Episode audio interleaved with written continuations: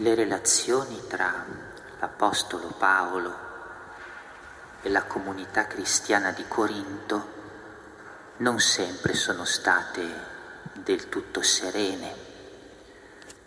Capiamo attraverso le lettere che San Paolo ha scritto che tra lui e quei cristiani vi sono stati momenti di tensione, di difficoltà, incomprensione. Nella pagina che abbiamo ascoltato questa mattina Paolo vi fa riferimento e proprio nel far riferimento a queste difficoltà ad un certo punto annota il mio giudice è il Signore. In questo modo l'Apostolo si mette alla presenza di Dio e stando alla presenza di Dio supera difficoltà, incomprensioni, forse anche giudizi malevoli che lo riguardano.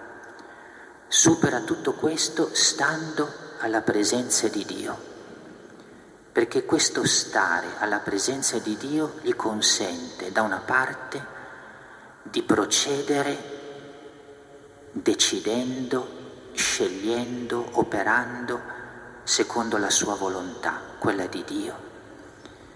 E in secondo luogo gli consente di essere interiormente libero da qualunque condizionamento possa venire dalle parole e dai comportamenti di coloro che vivono a Corinto. In questo modo l'Apostolo ci lascia un esempio importante, perché anche noi siamo chiamati a vivere stando continuamente alla presenza del Signore e ricordando a noi stessi, il mio giudice è il Signore. Questo ci aiuta, questo ci aiuterà a cercare sempre solo la volontà di Dio sulla nostra vita e non altro. Questo ci aiuta e ci aiuterà a rimanere sempre liberi dai condizionamenti dai giudizi degli altri, dal pensiero del mondo. Colui che si pone alla sequela di Gesù, colui che ha incontrato Gesù, colui che è stato salvato da Gesù, vive alla sua presenza sempre.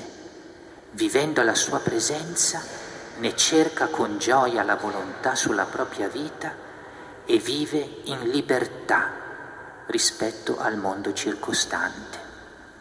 Domandiamo la grazia che la parola dell'Apostolo, il mio giudice è il Signore, sia una parola capace di accompagnare i passi del nostro cammino, anche oggi, rendendo la nostra giornata tutta attesa nella ricerca e nel compimento della volontà del Signore, rendendo la nostra giornata una giornata di libertà interiore da qualunque tipo di condizionamento che possa impedirci di seguire il Signore con fedeltà, con slancio e con prontezza.